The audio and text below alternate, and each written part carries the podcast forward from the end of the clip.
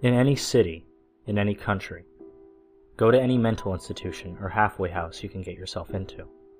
When you get there, walk up to the front desk and ask to see someone who calls himself the holder of lies. The worker will nod cheerily, then get up and gesture for you to follow him. So will about seven other people in the area. Ignore them all. They strayed from the true path. Now their only want is to bring others to join them. Walk up to the desk and look under it. There will be a button, flashing Rescue Orange, labeled in case of emergency. Press it twice, then jam the stool the worker was sitting in underneath it. This button is all that holds the door open, and you do not want it to slam shut on you. Get up and turn around. There will be a brushed steel door labeled The True Path in front of you. It is the one truth in this place. Ignore all the others. Only the true path leads to the liar. Go through the door.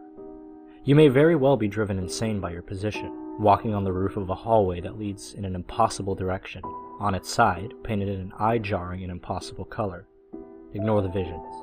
The only thing that is true is the path beneath your feet. You cannot shut your eyes at all here, lest you never manage to open them again.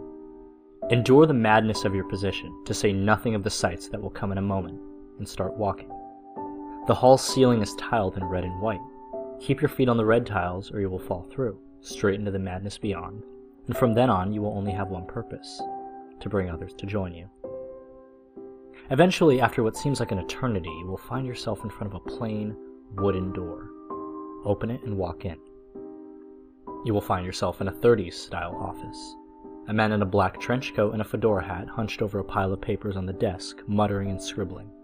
A gun sits on top of a paper loaded bin labeled In. Pictures line the back wall, showing the man in a number of places, but you'll notice something's common about all the photos. 1. The man never shows his face. And 2. Everyone in the photos other than the man appears to be in unimaginable agony. Edge your hand towards the gun, but touch nothing. This man does not enjoy being disturbed. Steel yourself, then ask into the air, Where was he when they gathered last? Grab the gun quickly, then fire at the man until you run out of ammo. If you don't, or if you miss, he will grab you and show you what his face really looks like. You do not want to see that. When you do, you will appear among the photos on the wall, and you will see why the others there were in agony. However, if you succeeded, the man will slump over his desk in mid lunge, dead. A single envelope will flutter to the floor. If you honestly want to know where he was, grab this envelope. The message inside will tell you.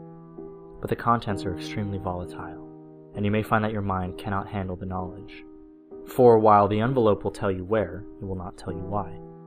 This is more than most can handle. Don't try and read it now, you have no time. Drop the useless gun and run. Run as fast as you can manage, for without its guardian, the true path is beginning to stray, and you do not want to be there when it happens. When you see the steel door, lunge for it. If you are too slow, you will be trapped as a confused worker removes the stool, and you will be tortured endlessly until you agree to replace the man you killed.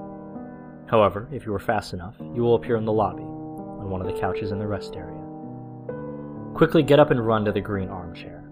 The object is calling, and there are others who want it as well. Throw the cushion off the seat. You will have revealed a skeleton twisted in a position of horrible agony. In his arms, he holds a book bound in navy blue and embossed with gold.